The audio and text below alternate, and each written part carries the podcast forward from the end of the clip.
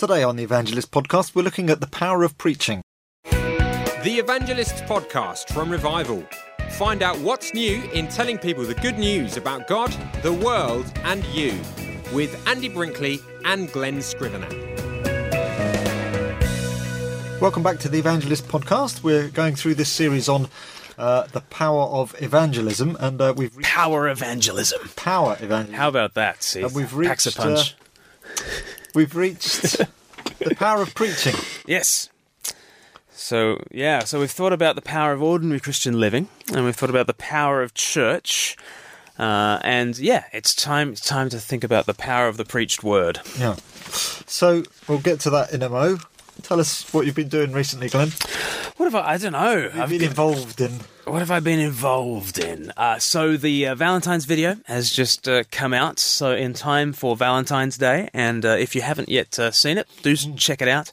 If you haven't yet shared it, uh, please do, because you know, I mean the the um, Fifty Shades of Grey trailer is being shared around the world. Let's let's do something on the other side to actually show the the true meaning of love. Even if you don't like my video, I bet you like it better than Fifty Shades of Grey. So why don't you why don't you sh- why don't you share uh, beloved and uh, and yeah, see if it starts some conversations on your Facebook wall. You never know. And we've got another video coming out soon. Yeah, working on something for for Easter. Easter. Uh, Cannonball. Uh, cannonball is uh, yeah. So Jesus is like a cannonball shot from heaven. Um, yeah, it, it kind of starts with you know we're born sinking into quicksand, and it's this idea that uh, there we are getting sucked down into the grave. Jesus comes, and instead of actually uh, giving us a hand out of the grave, he uh, is like a cannonball shot from the heart of heaven, and he blows a hole through death, comes out the other side, and says, "Walk this way." Which, uh, as an image, has really helped me in understanding what death and resurrection is all about. Jesus doesn't just sort of dip a toe in death and then come back up. Yeah. And he doesn't just yoik us out of death. He goes into death, blasts a hole through death, and, mm. and invites us out the other side. And that then that makes sense of all the sort of things that Jesus says in terms of, you know, come and die, come and mm. take up your cross and follow me. And if any man would come after me, he must deny himself and, and all that kind of stuff. Because actually he's, he's asking us to go the way of death, mm. the way of giving our lives for others. Because that's actually the way of, of, of life. And so, yeah, as an Easter video, we're thinking about his death and resurrection as the time that he blasts a hole through death and, and, uh, and comes out the other end. Uh, and it's our first animated sort of storyboarded. It's the fir- yeah, I don't know. So I guess the three two. It's the fir- yeah first kind of it's sort of comic book. Um, and so uh, Alex Webb Peplow, who's a great uh, artist, and he's uh, done uh, a number of Christian comics, like uh, the Third Day, uh, for instance, an Easter comic. He's going to be doing the animation, and uh, the storyboards look fantastic. And just can't wait to see the finished product. Excellent. So please do uh, look out for that and, and share it where you can. So we're looking at the power of preaching this week. In the last two episodes, you've spoken of the power of ordinary Christian living and the power of church. So this is kind of hmm. like you think we should just be the gospel to people? Yeah, or yeah, you get people sort of saying that that um, you know, you just do friendship evangelism, and and there's more friendship than evangelism going on, and, and people sometimes make that complaint, and and I don't know, in people's thinking, it, it, it seems to be an either or. You know, you either make friends with people and actually love them, or you ram the gospel down their throats, and and and people use language like that. And so when you start talking about, hey guys, let's try and be a little bit humanized. Let's not try and spiritualize every conversation. Let's be, you know, humanized and love people and walk with them and, um, you know, establish those friendships. When you start talking like that, people say, ah, so you're in the friendship evangelism camp. You don't believe in preaching then. And, and you just wish that, you know, can we please have both? Like, is- it too much to ask to say that, uh, yeah, absolutely, that just as the Word became flesh and dwelt among us, and Jesus got eyeball to eyeball with us and loved us. Yes, that's that's one side of that truth. He became flesh, but he was also the Word becoming flesh. And when the Word became flesh, he he was a preacher for goodness sakes, and and around around he went everywhere he went, tiny little villages and hamlets, and went into synagogues. That you know, how many people are going to these synagogues? Who knows? But they're the Son of God. Thought it was worth getting up and proclaiming the Word, and and so can I believe in uh, missional living and incarnational ministry and friendship evangelism and in preaching? I hope so, because I think that's what the Bible teaches. So sometimes we talk about earning the right to, Yes. to preach the gospel. Yes. Um, a, famous saying that I've heard a preacher say is, "You can't drive a ten-ton Mm. truck over a tiny bridge, A little rope bridge. You You've got gotta- to yes. You've got to build the bridge first. Got to build the bridge. Um, do you yeah. think that's a biblical idea? I think the problem with that, I mean, we all understand it because we all understand that, you know, you've barely been on speaking terms with your neighbor and then, like, all of a sudden they, they mention something about, I don't know, you know, the weather and you sort of, you sort of say, ah, but, you know, when the Son of Man comes, the lightning will light up one side of the sky to the next and, and, you know, you, and then you, you know, try and launch into a massive gospel, you know, presentation. We all understand that in those scenarios, that actually the, this tenuous rope bridge of your friendship is not able to handle yeah. the 10 ton freight of, of what you're trying to communicate. We understand that as an image, but I, I think it's, it can be an unhelpful image in that the bridge between me and my friend ultimately it's not the strength of my friendship. Ultimately, there is the strength of the Holy Spirit by his word communicating Christ who is the bridge. If any if anything's going to be the bridge in an evangelistic encounter, um, I understand why we might want to think that our, you know, the quality of our friendship is the bridge. But let's think a little bit theologically about it. Actually, Jesus is the way. He's the bridge, and His word has a power to communicate itself that goes beyond our friendship, our ability to, you know, to speak well or you know persuasively that let's let's get a confidence that actually the word is able to create the bridge mm. that goes deeper than than simply friendship. Mm. And let's let's realize that you know while friendship evangelism will reach you know many many people and and we can pray that my friendship with so and so will convert them and then their friendship groups will convert them and their friendship groups will convert them and it will exponent- exponentially spread like that. We can hope for that but actually we, you know we won't reach the nation just through friendships. Hmm. There there does need to be proclamation hmm. proclamation in a, in a much broader sense. So, what is the power of preaching then? The power of preaching a couple of different places well loads of different places in the bible you can go to but a couple spring to mind. And and and one is kind of 1 corinthians which we had a look at um, in the last couple of episodes when we thought about the power of ordinary living and the power of the church. That even though the church looks like a bunch of losers in 1 corinthians 1 you know not many of, us in the church are wise by human standards. Not many are influential. Not many are of noble birth. God chose the foolish things of the world. That is the church to shame the wise. So that's a kind of a cross-shaped people who are communicating the gospel. But uh, in the midst of all that, Paul says he's got a cross-shaped message. Um, and, and in chapter 1, verse 17, he says, Christ did not send me to baptize, but to preach the gospel, not with uh, wisdom and eloquence, lest the cross of Christ be emptied of its power. Um, and, and he seems to think that verse 18, the message of the cross, is the power of God. That, that words about Jesus and Him crucified mm. actually have power. And they have such power that, you know, verse 23, we preach Christ crucified, who is a stumbling block to Jews and foolishness to Gentiles, but to those whom God has called, both Jews and Greeks, it's Christ, the power of God and the wisdom of God that, that actually through preaching, through the foolishness, verse 21, of what is preached, he can save those who believe. Mm. There is power to preaching. And so Paul talks about how, you know, he he comes in chapter 2 verse 1 without eloquence or human wisdom, but he proclaimed the testimony about God.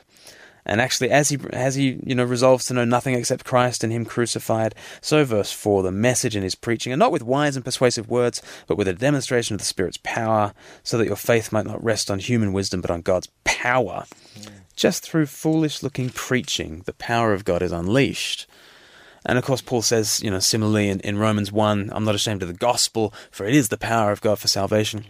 He's in particular talking about the gospel proclaimed, because he's saying, I, want to come to you here in Rome and I want to proclaim to you this gospel. Why do I want to proclaim it? Because it's the power of God. So, yeah, the gospel is uh, the gospel in Paul is so so often not um, an idea that has power, but it's a it's a sermon that has power. It's a proclamation that has power, and it needs to be preached. It needs to be proclaimed, even though it looks weak and stupid in people's eyes. And like, and that sort of brings me to the other scripture I'm always thinking about when it comes to the power of preaching. You know, Jesus says in Mark chapter four that the sower sows the seed, and he sows it everywhere, no matter how unpromising it looks. He sows it on the path. He sow, sows it on uh, rocky soil. He sows it on thorny soil. This is all in Mark chapter four, and he sows it in good soil. So he just scatters it abroad. And you sort of look at a seed and you think, how weak, how stupid, how foolish, how pathetic. What good will this do? And you sow the seed and you come back the next day and there's nothing, and the next day and there's nothing, and the next day there's nothing. But you wait till harvest yeah. and there's this 30, 60, 100 fold thing. Yeah. Well, often when I've been preaching, and I've, mm. I've sat down after preaching and I've thought, oh dear, yeah. I'll never preach again, you know. yeah, that's it. Rubbish sermon. Yeah. And then uh, see what the Lord does with it. Yeah. You know, thankfully it's not in the scattering. Yes. it's in the quality of the seed. Exactly, yeah. So uh, doesn't look powerful preaching. No, it really, it really looks weak and pathetic and stupid, which is why people sideline it. Yeah. And and nobody wants to look as vulnerable mm. as a sower of seed. Yeah. We all want to do something that looks like we're landscaping, you know, in a in a much more tangible sense. Yeah. But Jesus doesn't call us to landscape; He calls us to sow the seed. Yeah. Do you think we've lost confidence in preaching? Yes. I mean, the last two churches that I've been to that weren't my own. Yeah. Once at Christmas and once the other weekend. They didn't have any sermon at all. Yeah. Yeah. And I've tried to come to terms with it, you know, and I think you know, they were trying to make it not too not too difficult for people to connect with and understand what's going on. Mm. Um, someone did a survey and said that the average sermon in the UK was seven minutes. Okay, yeah. and uh, you know, uh, maybe that's because there are churches that are not preaching at all. At all, exactly. Um, yeah. You know, and it's in our sermon, in our you know church, yeah. we get sort of half an hour. So how many churches are, are getting one minute to, yeah. to bring the average down? I mean, I don't, I don't want to sort of bash churches and and you know the way they do things, but yeah, surely, yeah. if people believed that preaching was more powerful, it would feature more prominently. It would happen, and and I think the attacks on preaching come from all sorts of sides. So um, you can get the sort of the more missional church people, um, uh, many of whom are big believers in preaching, but some of whom sort of say, well, it's it's just about you know incarnational stuff and getting alongside people, and mm. we don't want to ram the gospel down people's throats. Um, or you get uh, pressure from uh, people who say, "Well, we're we're we're just not a monological culture. Nobody listens to a single voice." Anymore, which is true. You know, you you even go onto news websites, and even as the BBC is telling you the news, you want your opportunity to comment on the news story. You know, yeah. you go to the Guardian website to read a, a, news story. You don't want to just listen to the news. You want to contribute. You want to have your say, mm. and and and to all that, and, and then people sort of say, well, in in in church, you know, people don't want to just hear one voice. They want to get into a conversation and interact. And I just want to I want to say, well, just like for an hour, can people just sit down and shut up? For an hour, can people just listen? Like, without having to, oh, I've got something to say. No, just shut up, sit down, listen to, you know, listen to the, the voice of the Lord. Um, I preached on Psalm 29 um, a little while back on, on the power of preaching and and it's got this incredible language. You know, the voice of the Lord is over the waters. The glo- the God of glory thunders. The Lord thunders over the mighty waters. The voice of the Lord is powerful. The voice of the Lord is majestic. The voice of the Lord breaks into cedars, uh, breaks the cedars. The voice of the Lord breaks in pieces the cedars of Lebanon. Uh, the voice of the Lord twists the oak and strips the forest bare, and all in His temple cry glory. Mm apart from some who'd like a more dialogical approach to preaching. like, like, no, shut up, sit down, shut up, hear the voice of the Lord that is powerful to twist the oaks. Yeah. It's like a hurricane, and you're meant to sit down, shut up, and go, glory. Yeah. And we, we don't. We don't want to sit down and we want to have our say. Yeah. And like, what kind of sick, kind of vision of ourselves and the vision of God is it that we we just can't sit down and shut up just for you know just for 20 minutes half an mm. hour just to listen to actually what God wants to say. But there are so many pressures that, that, that want to sideline preaching. I was speaking to a woman um, a couple of years back, and, and she, picking up on the Mark chapter 4 kind of language, sort of said, You know, I used to believe in preaching. And then I just I just saw that my words were just so ineffective, and and I and, and she said I got a vision from the Lord, who said the soil is too stony, you know, so you need to you need to start removing the stones from the soil, and so then she says like you know I spent the next year of my life trying to do you know this bit of social action, this bit of social action to try and remove the stones, um, and and then she and then she developed the parable even further than that, and then then she realized that even that was was too much, um, and she needed to, to take a crowbar to the soil, um, and to and to get to work, and and she took that to mean some other you know bit of pre-evangelism that is required before you actually sow the seed, and and you just think you you're just traveling so far from Mark chapter four at that point. Mm. Jesus no Jesus like doesn't even say break up the path he doesn't say do any weeding. He just says sow the seed. And we just don't want to do it because we don't want to look as stupid and foolish and ineffectual mm. as the sower of seed looks. But we've got to. There's, there's power in preaching. Okay, but from a non-Christian's point of view, mm. um, you know, I could I could understand them being quite afraid of mm. having the gospel shoved down the neck. Yeah. Um, how should we go about preaching to them? Well, I, I think at that stage, because it is such a powerful thing, you know, you can use it sparingly. And we'll, we'll think about this next week as we think about just the, the power of ordinary words in conversation and that kind of thing. You know, it's, it's interesting that the, in 1 Peter, when Peter he's just about to say 1 Peter 3:15, you know, always be prepared to give an answer to anyone who asks you. So always be prepared with words. Just like a paragraph earlier, he said that actually Christian wives can convert their non-Christian husbands without a word, mm. just through the way that they live and act. And you know, there, there is a time and a place for shutting up, actually, and that there is a time and a place for for being wise and not always, you know, giving giving words, and, and we'll we'll think about that next week. But I think that actually, together with church, this is going back an episode, go together with church, it's a case of in our ordinary conversations with friends saying, "Yeah, that's interesting. I've I've got a different view myself, but you know, tell you what, why don't you come to church and have a listen, and we'll chat about it over lunch." Mm. And, and it's that kind of thing, and and or not always giving an answer and shoving things down people's throats, but sometimes saying, "Oh, you know what? I've got I've actually got a YouTube video on that. Can I send that to you?" And then we'll chat about it. Not always shoving things down down people's throats, but sometimes saying, "You know, I've got I've got a book that you know. Would you just read a, a, a chapter from this book, and then we'll talk about it?" Um, and at that stage, you're sort of honouring that there is a power of preaching, but you're also saying you don't always have to bring an answer to bear to somebody because because that can so often the answer that we give is not the answer that they're looking for and it, and they feel like they're being shut up rather than being loved and and answered in, in, in a lot of ways. So I think I think there is a time and a place for saying, well, I'm not going to use words every single opportunity I get, and I'm going to be wise. But because I believe in preaching, maybe I will let my preacher at church do the job for me and then over Sunday lunch they can hate the preacher and still be friends with me. you know.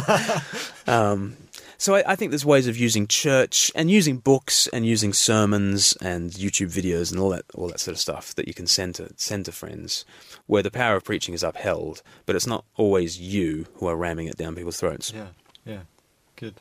Okay, well, uh, should we leave it there because uh, yeah. We've got to get on to uh, the power of words next time. So if you have any comments about this show, just go to revivalmedia.org slash TEP83 and you can leave a comment there. Also, we'll have the link to the beloved video and opportunity to share, etc. If you go there, you'll find uh, we've got a new design of website. Mm. Um, it would be handy as you're our good, friendly, regular listener that uh, give us some feedback. It will help us to develop it.